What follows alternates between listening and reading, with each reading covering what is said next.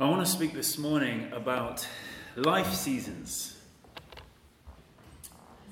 So, just like in nature, we move through the four seasons of spring and summer and autumn and winter, our lives go through different seasons, as we know. And thinking about nature for a moment, I'm always amazed at how the seasons change. You'd have thought that by now uh, in my late 30s, I'd have come to terms with the fact that one follows the other. But there's something about when you stand there in the middle of a muddy English winter, you, you just can't possibly imagine summer coming. I, I work with fields a little bit um, from time to time, and um, it's amazing how a field will change. How soft they get in this country in winter, you can't do anything with them. Uh, and then all of a sudden, there's a, there's a moment, sometime in April or May, depending on what the weather's been like, where all of a sudden you can drive across it and you don't sink. And there's, it's like that. And sometimes you can be in the middle of summer with glorious sunshine and everything is just so dried out, you can't possibly imagine it all turning back to sludgy mud and snow again. But it does, and it's like a miracle. And I actually still love watching those first buds appear on the, on the trees. I love it. When you see the first little green shoot come out and you think, it's on again. It's all going to happen. Little by little, it's going to all come back out. And then you get that week at the end of May where the world is as green as it's ever going to be. Because all of the leaves have burst their bud and spring has come around again. And it is like a miracle. It's amazing. It's a bit like that with our lives. When we're in the middle of a season in our lives, it can feel like it's going to be like that forever. And a new season is never going to come around. That you can't possibly imagine what a new season could look like because when you're standing in the middle of it, whether it's a positive season or a negative season, it can feel like it's going to last forever. But it is like a law. All seasons pass one way or another. So, just to get us thinking about life seasons, um, I, I, I probably won't describe your life season perfectly today, but you can kind of apply, hopefully, some of the things that I'm going to say today to your particular life season, wherever you're at right now, because it's a bit of a spectrum in the room. I'm not going to be able to speak to everybody.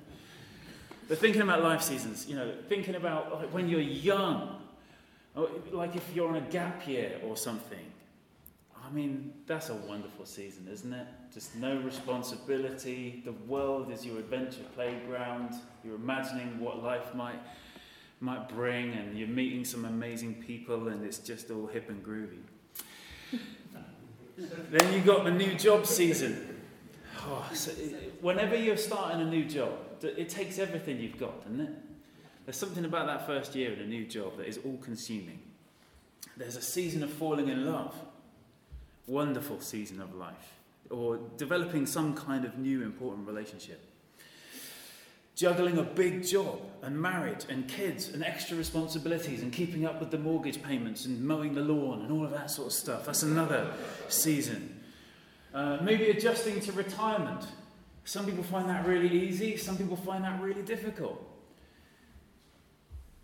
And then there's the really hard seasons that come a season of unemployment, a serious failure in business, or something like that, a season of illness or the breakdown of a close relationship, or the grief season after the death of a loved one.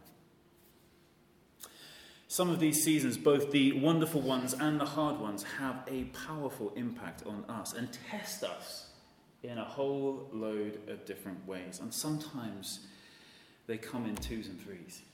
It's not just one thing we're dealing with. Sometimes it seems to all come at once like the start of a new exciting job at the same time as having a period of sickness and then struggling with the grief with the death of a loved one all at once. It's a lot to process, isn't it? The problem that many of us have is working out what season we're in. Sometimes it's hard to see it when you're in the middle of it. And we don't always stop to think about it. Most people are just trying to get by and respond well to whatever comes. But the thing is, if you don't know what season you're in, it's really hard to know how to be. It's hard to hold yourself well with others, and it's hard to be fruitful and effective. More than that, if you don't know what season you're in, you can't embrace it fully, and therefore you can't find any real peace or contentment. Just think of a tree, completely different in all four seasons. Year on year, the cycle goes around, and it seems to know what it, what's going on with it. And through the cycles, it grows and matures, and it's kind of created to be content with that process. I don't know if a tree can actually be content, but do you see what I mean? It just follows the seasons one after another. We, on the other hand, have emotions to contend with. We can choose whether to embrace the season we're in or to be frustrated with it. We can choose whether to fight against it or to embrace it. We can, intu- we can choose whether to feel good about it or to feel bad about it. Well, sometimes that's not a choice, it's just something that happens. But we have these emotions that come in and mess with our heads and with our spirits and with our hearts, depending on what is thrown at us in any given life season.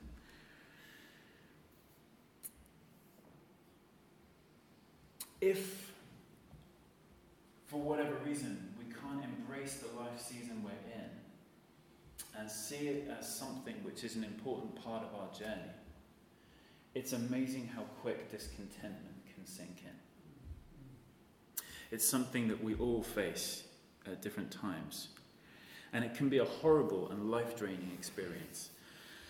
I actually think that believe there's two kinds of discontentment. There's the, the kind that is healthy and motivating, and then there's the other kind that is unhealthy and demotivating. A healthy discontentment could be something like my work is interesting, it's stimulating, and we've had some good results, a measure of success, but there's still so much to do. There's so much we want to accomplish.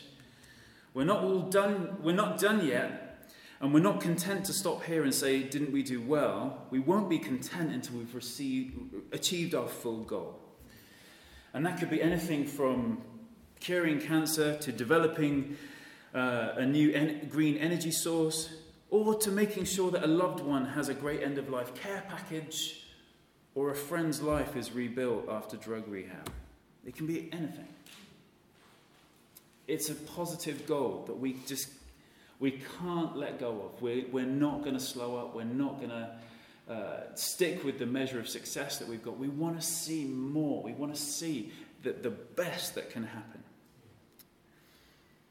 That's the kind of discontentment that gets you out of bed in the morning and motivates you to go for it with whatever it is. Unhealthy discontentment is the kind that says, This is not the life I wanted. I never wanted to be where I am right now. I'm discontent with my job or my income or my family circumstances or my relationship status. You can fill in the blank. And what's more, I'm tired of being positive about it. That's unhealthy discontentment. Do you see the difference between positive and negative versions? Now, I don't want to oversimplify things. There can be many reasons why we can all fall into this negative discontentment. Expectations from our family of origin, of how life should turn out. We can have unrealistic expectations of ourselves and what our life story should look like. It can be comparing our lives with others. It's always a dangerous thing to do. No one wants to keep up with the Joneses. I don't even want to know the Joneses. Disappointments over career progression. That can be a big one. Or relationship success. Trauma or injury, whether it's physical, psychological, or emotional trauma that's left us with an inability to function to a previous capacity or potential. It can also be a chemical problem, like clinical depression or anxiety. There are many different reasons why discontentment can creep in, and there are a host of different ways to treat it. But in my experience, one common reason why people struggle with a sense of discontentment is because this, of this life season thing. They simply haven't been able to properly process and embrace the life season they're in. Sometimes life seasons take us by surprise, and we struggle to adjust to our new circumstances, and we start feeling frustrated and looking for a way out. That's discontentment. So, like a tree in winter, frustrated that there should be more leaves than this.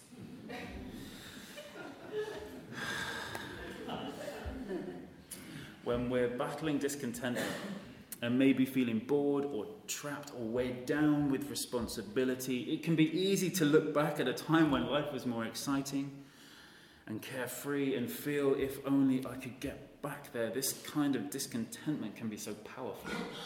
This is the stuff that midlife crises are made of. People have walked out on marriages and children because of that kind of discontentment. If you've ever had a season of unemployment, when you're between jobs and you feel useless or worthless, it's easy to hark back to a time when you were excited about starting out in your career, or you were neck deep in a project that you absolutely loved being part of. And it can really make you feel worse to feel like you're on the scrap heap and undesirable without purpose or value. And actually, people have ended their lives over this one. These are powerful emotions. In case you're wondering, I'm not having a midlife crisis and trying to process it all with you. Um, I'll tell you if I am. Um, but I'm quite happy at the moment. My aim this morning is knowing that each season of life presents a different set of challenges and opportunities. I want to help us all to think about the season we're in and to ask God to speak to us and to help us to embrace our season and to get the very best out of it. Does that sound good? Every single season of life can be found in here. It doesn't matter what you're facing, you, you can find your season of life reflected in these pages. There's uh, youth, coming of age, vocation, employment, parenting, mentoring, leadership, senior years, even dying well. There's singleness, marriage, waiting times, adventure, lean times, and plenty. It's all in here. In the poetry, in the proverbs, but mainly in the stories. I just love that God has given us a collection of stories to navigate our life seasons by. There's something about when we hear other people's stories, when we uh, see other people's lives, and it, it's kind of played out in front of us, that we can learn things, we can gain fresh perspective, we can understand where we are within our journey. And that's what the Bible is, is for. It's about looking at it's like it's a window into other people's lives. It's looking at how God has dealt with different people in different contexts at different life seasons and seeing something of how to live well and how not to live well. I love how uh, open this book is as well about how much people have messed up amongst God, God's people. It's wonderful. Some of the Bible characters went through some epic season changes. Think of Moses. Uh, just going from being a hunted child to a, a, a treasured prince in the palace, and then uh, as a, a, fugitive, as a murderer, to becoming a humble desert shepherd, and then all of a sudden in a conflict with the most powerful man in the world, to then becoming the leader of a nation in the middle of a wilderness. I mean, that's some pretty big life transitions right there. Big seasons. Think of Elijah this prophet that was largely living in obscurity for a while and then asked to go and confront King Ahab, one of the most uh, bloodthirsty kings there was, I think. Um, telling him it's not going to rain, and then being in hiding as a fugitive uh, by the brook of Cherith for all that time, and then uh, living with a woman and her son, a widow and her son, for years while this uh, drought raged across the land. And then being asked to go back to see the king, having this huge, brilliant man of God confrontation on the summit of Mount Carmel, calling down fire from heaven, having all of the false prophets executed, God is exalted. He's had this incredible breakthrough, and then what? He's running for his life back as a fugitive again. And actually, he didn't handle that change of season very well at all, did he? He got very depressed in that. Went from the highest mountaintop experience right down, and he's like, I've had enough of this. I can't do this anymore. God, would you take my life now? Got suicidal. And God had to meet him on the mountain and bring him back up. And then he was ready for his next season. His next season was about passing on his mantle. He said, Okay, you can come home. God said, But you've got a few more things that you need to do first. I've got some jobs for you. Do those, and then you can come home. You see how God deals with them. Some huge, tran- quick transitions from one season of life to another. But I want to look at one of the shining examples of the Bible of someone making the best of the seasons that come. Turn to Genesis and chapter 37. And we're going to look at the life of Joseph.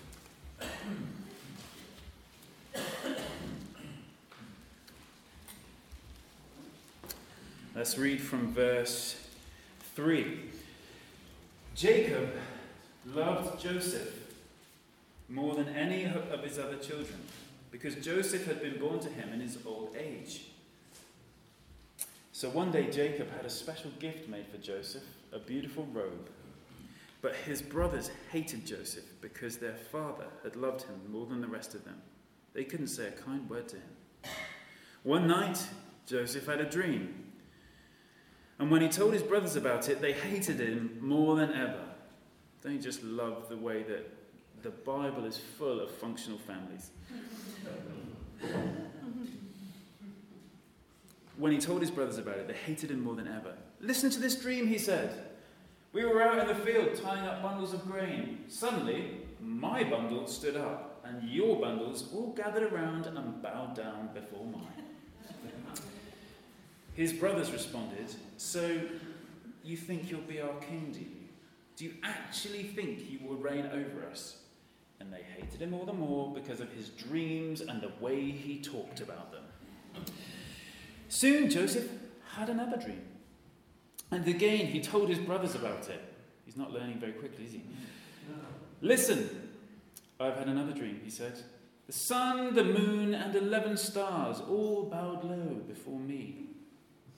This time he told his dream to his father as well, as well as his, brothers, and his father scolded him. What kind of dream is that? he asked. Will your mother and I and your brothers actually come and bow to the ground before you? But while his brothers were jealous of Joseph, his father wondered what these dreams meant. Oh, there's one in every family, isn't there?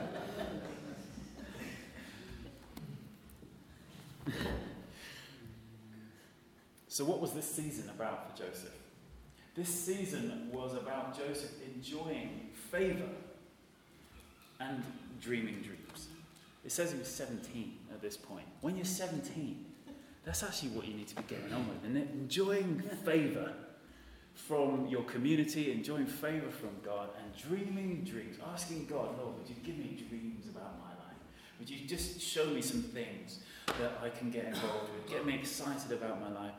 You've got to choose who you tell those things to, because it can go wrong. But I, I think that is what being 17 is all about. I think that's a really great way to start life. Those of us who were lucky enough to have parents that loved us and affirmed us and were excited about who we were, occasionally surprised us with some nice things, we, we, that's a good start in life. Knowing that your dad and your mum love you and think the world of you and treasure you actually sets you up to succeed in your life. It's a wonderful thing. And actually being able to have some kind of inclination from God, some kind of positive dream for your life of what you'd love to do or what you'd love to be, or for God to give you an impression about where He might take you is a wonderful thing. It can set you out on the right track. There's nothing, if that's you and you're in that season, I'm sort of moving over here now, and, and, and you're, you're young and maybe having a gap year or whatever, it's amazing. That's what you should be doing. You should be knowing that you are absolutely loved by God and you are loved by your community, and uh, God is going to give you dreams. So,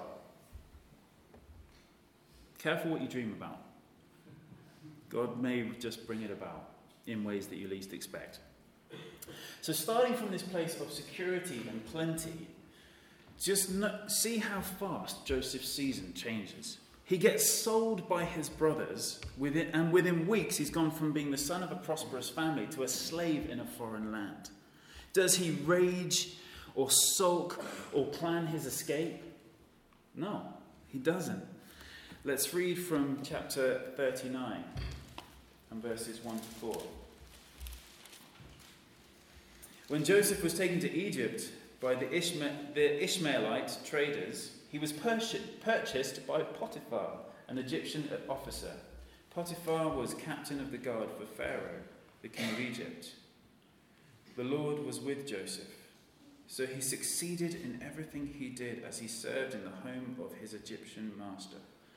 Potiphar noticed this and realized that the Lord was with Joseph, giving him success in everything he did. This pleased Potiphar, so he made Joseph his personal attendant. He put him in charge of his entire household and everything he owned. So, this is Joseph about somewhere between 18 and 20 at this point. Had a strange ability to embrace this extreme change of circumstances. And he got on with being the best slave that he could possibly be. Would I be able to do that? Would I be able to make that transition and manage it that well? I think it takes some real character to take that attitude.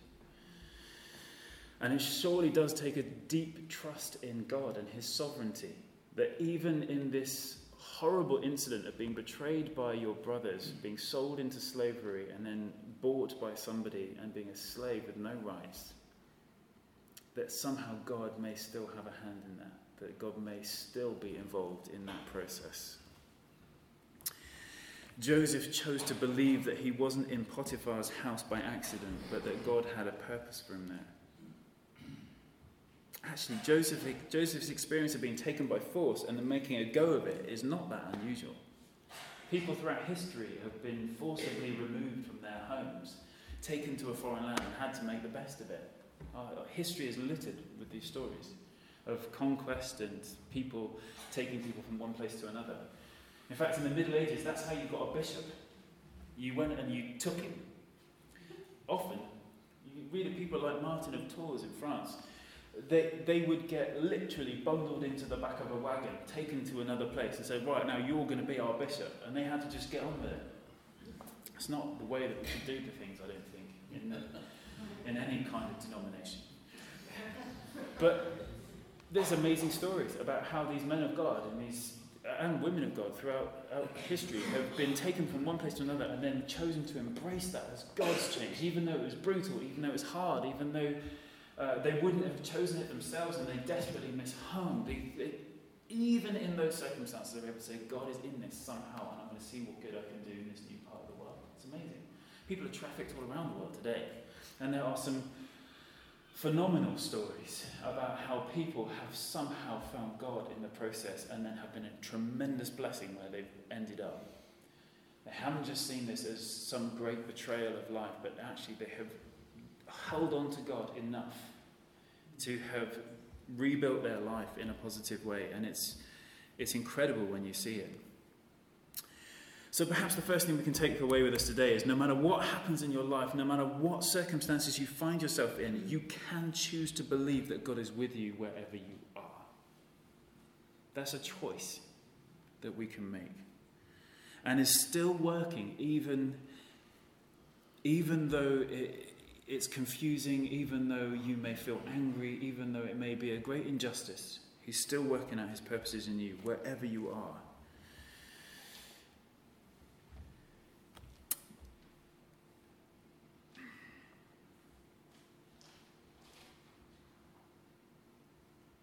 There is a choice. We have an option to trust God. We have an option to do our best wherever we are. We have an option we, but we have to choose it. It's there if we want it. Let's pick up our story again in Genesis 39, verse 5. From the day Joseph was put in charge of his master's household and property, the Lord began to bless Potiphar's household for Joseph's sake. And all his household affairs ran smoothly, and his crops and livestock flourished. So Potiphar gave Joseph complete administrative responsibility over everything he owned. He didn't worry about a thing except what kind of food to eat Sounds good to have Joseph around. Joseph was a very handsome and well built young man. And Potiphar's wife soon began to look at him lustfully. Come and sleep with me, she demanded. But Joseph refused. Look, he told her, my master trusts me with everything in his entire household. No one here has more authority than I do. He has held back nothing from me except you, because you are his wife. How could I do such a wicked thing? It would be a great sin against God. She kept putting pressure on Joseph day after day, but he refused to sleep with her, and he kept out of her way as much as possible. One day, however, no one else was around, and when he went in to do his work, she came and grabbed him by his cloak, demanded, Come on, sleep with me. Joseph tore himself away, but he left his cloak in her, in her hand and he ran from the house. When she saw that she was holding his cloak, and he had fled, she called out to her servants. Soon all the men came running. Look, she said, my husband has brought this Hebrew slave here to make fools of us. He came into my room to rape me, but I screamed. When he heard me scream, he ran outside and got away, but he left this his cloak behind with me. She kept the cloak with her until her husband came home. Then she told him her story. That Hebrew slave you brought into our house tried to come in and fool around with me, she said. But when I screamed, he ran outside, leaving his cloak with me. Potiphar was furious when he heard his wife's story about how Joseph had treated her. And he took Joseph and threw him into the prison where the king's prisoners were held. And there he remained.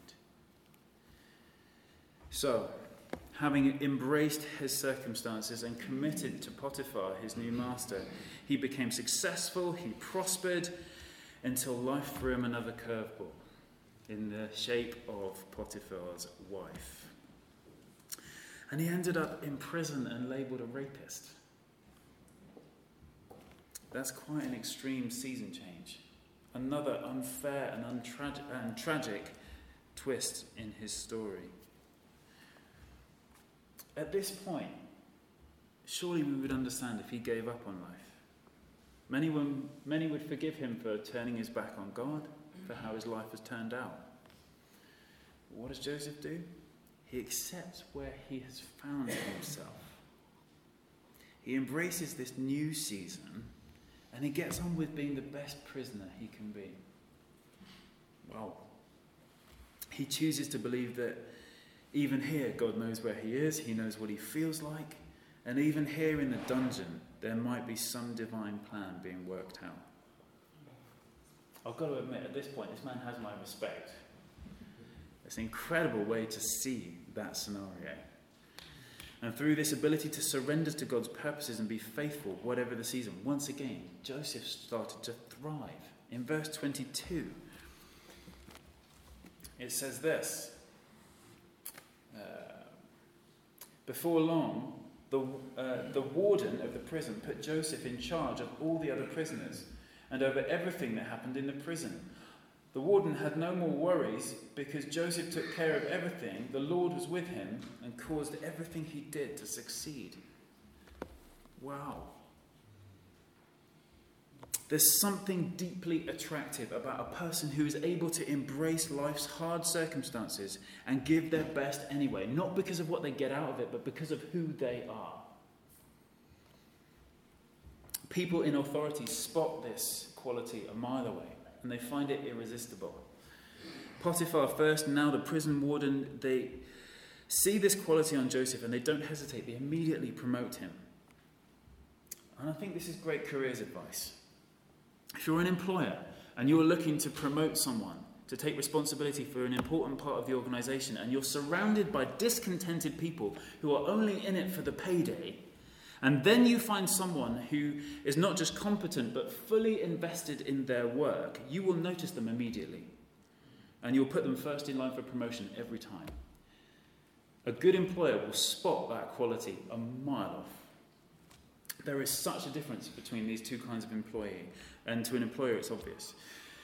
So you can't complain about your job and do the bare minimum and be looking for something else and expect to be given opportunities where you are when the season you're in doesn't stimulate you to faithfulness and excellence, you have to look deeper. You have to give it your all because it's what you do, because it's who you are. You see, the angry, bitter, demotivated, discontented man chained beside Joseph could have been what Joseph imagined he would become. But Joseph chose to think differently. He saw the prisoners around him chained to the walls. He saw the bitterness and the rage and the anger and the self pity. And he said, I'm not going to be that guy. I'm not going to be remembered for having given up and let, and let my life pass me by. I'm going to do this with God. And I'm going to be remembered for how I loved and lived in all circumstances.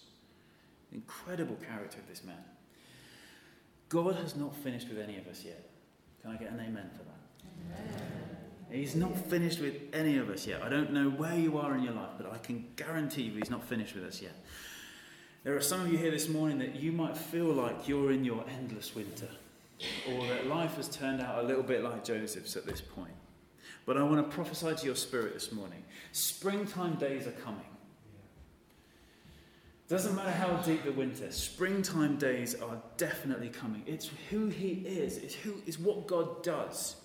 And we can trust Him.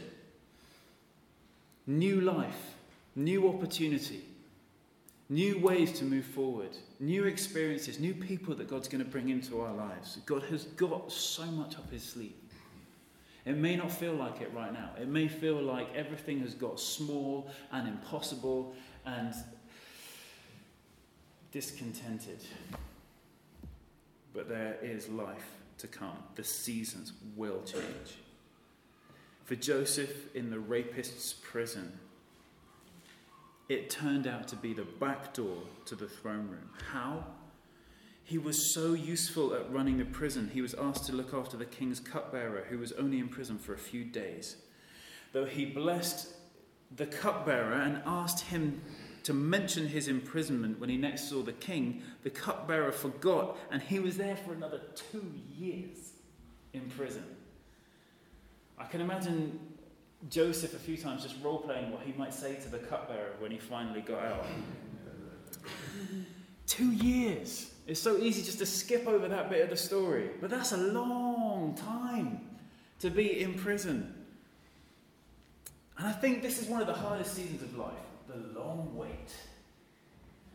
When you really thought things must have changed by now. We've already mentioned uh, prolonged periods of waiting for employment, but what about waiting for a life partner? Or, or spending years trying for a baby? or an illness that you thought would be over quickly, but after months it's still holding you back.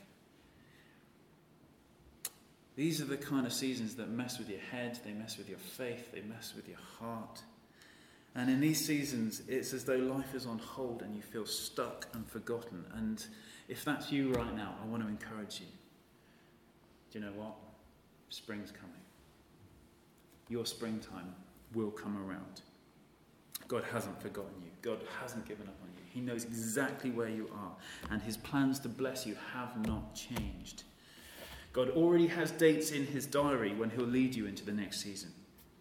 And the season you're in right now may be longer than you thought possible, but it will not last forever.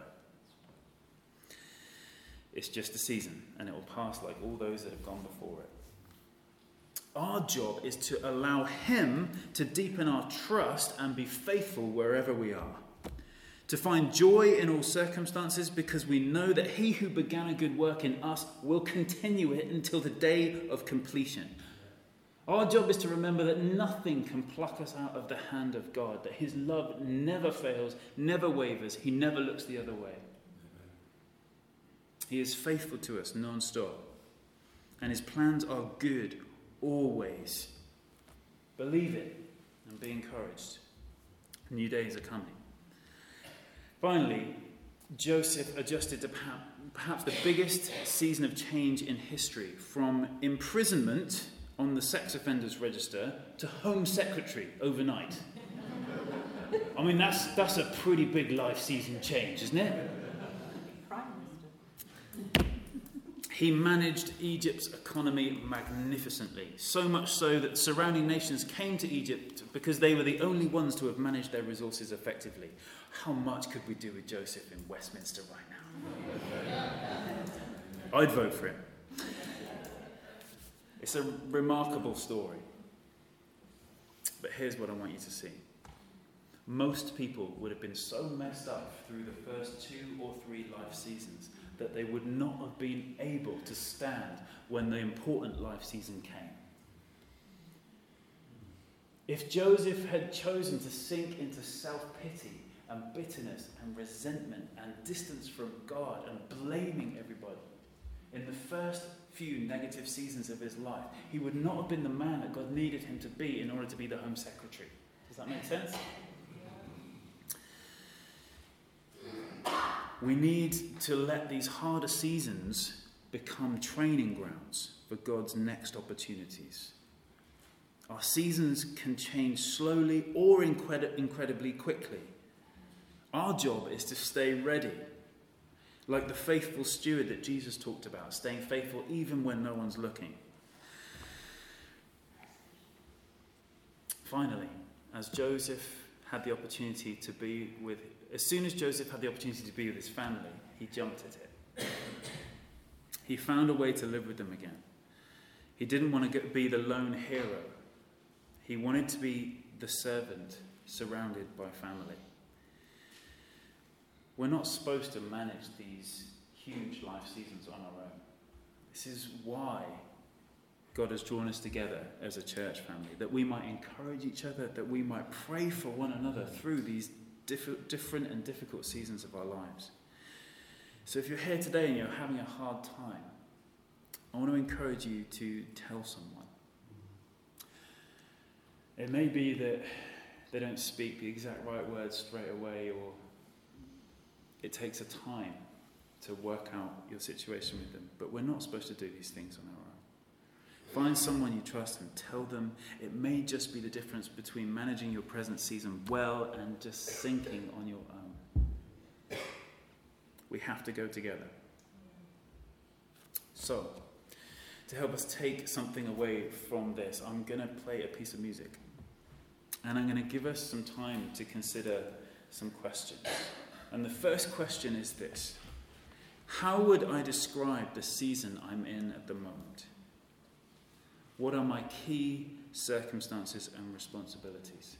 Let's get a grip on where we are right now in the season we're in. Secondly, how do I feel about it? Do I believe that God is with me right where I am in my life? And how can I embrace the season I'm in a little more and be faithful to God in it? Let's take a bit of time just to look over our lives with the Lord.